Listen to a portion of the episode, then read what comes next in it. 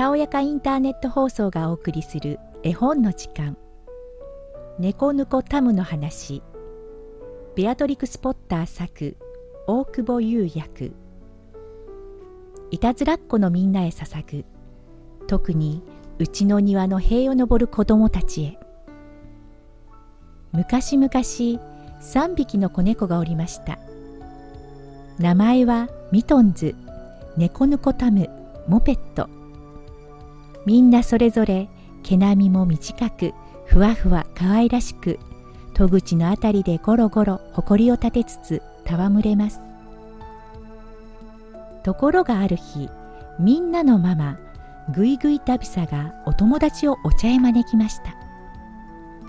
そこで子猫たちを家の中に入れてお客様が着くまでに汚れを落として着替えをさせようとしたのです。まずは顔をゴシゴシ。この子はモペット。その後毛並みのお手入れ。この子はミトンズ。仕上げに尻尾とひげをすきます。この子が猫ぬこタム。タムはとってもやんちゃでやたらと引っかくのでした。ママの旅さはモペットとミトンズに洗いたてのエプロンドレスと襟飾りを着せます。次にタンスの引き出しから素敵だけどキチキチの服をさまざまに取り出して息子のタムの着替えを考えました。猫ぬこタムはぷくぷく太って大きくなっていましたのでボタンがいくつもはじけ飛んでしまって親としてまた縫い付けることに。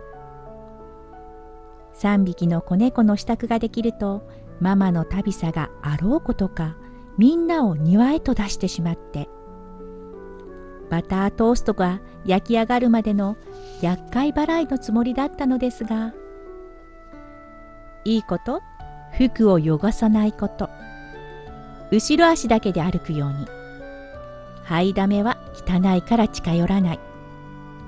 それからヘニペニサリーにもあと豚小屋も水かきさんたちにもね。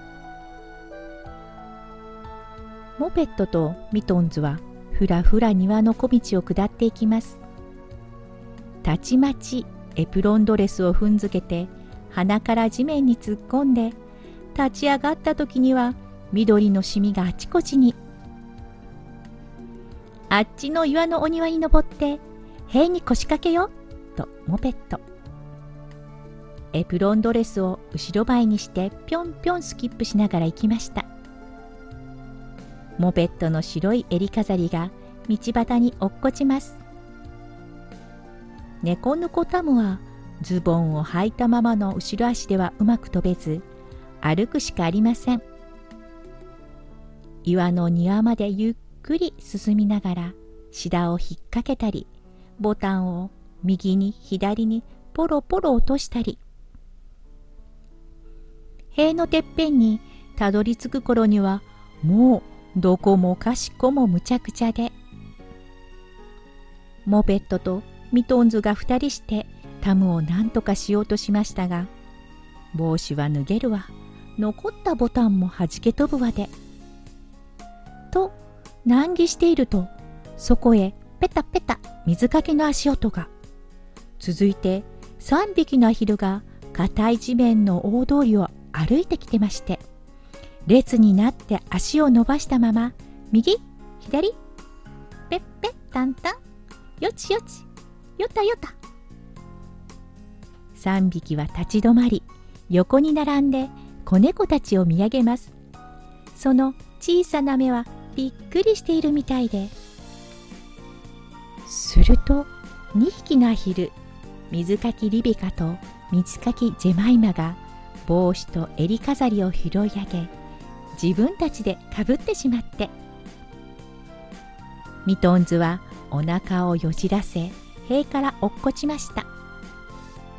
モペットとタムも後を追って下に降ります。エプロンドレスも残ったタムの服もまとめてその時に脱げ落ちて「ねえ水かきドレイクさん！というのはモペットです。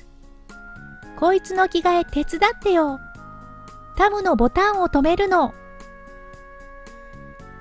水かきドレイクさんは横歩きに動いていろいろあったものをみんな拾い上げました。ところがそれを全部自分で着てしまって。するとタム以上に合わない匂わないうむごきげんようと水かきドレークさん。そうして水かきドレークジェマイマリベカの3匹は道の先へと進み出しまして足並み揃えてペッペッタンタン。よちよちよたよた。そこへとうとうぐいぐい旅さが庭へとやってきて塀の上で裸になっている子猫たちを見つけたわけです。塀から引きずり下ろされお仕置きされ子猫たちは家へと連れ戻されました。お友達がもうすぐ着くっていうのにこれじゃ人前に出せないわ。恥ずかしい。とママのぐいぐい旅さ。3匹は上の階へと連れて行かれあんまりなことにママのお友達へははしかで寝ていることにされまして。もちろん嘘です。まったくそれどころか寝ていないどころの話ではなくって。どういうわけか本当におかしなくらいひどい物音が上からしてきまして。お茶会は雰囲気も落ち着きも台無し。とここまで。猫ぬこタムのお話はまたいつかもっと大きな本でお話しすることになるでしょうさて水かきさんたちですがその後池に行きましてボタンがなかったから服も全部そのまま脱げ落ちてしまいましてそれで水かきドレークさんとジェマイマとリベカはいまだにずっと探しているのですよ。おしまい。朗読はさやかでした。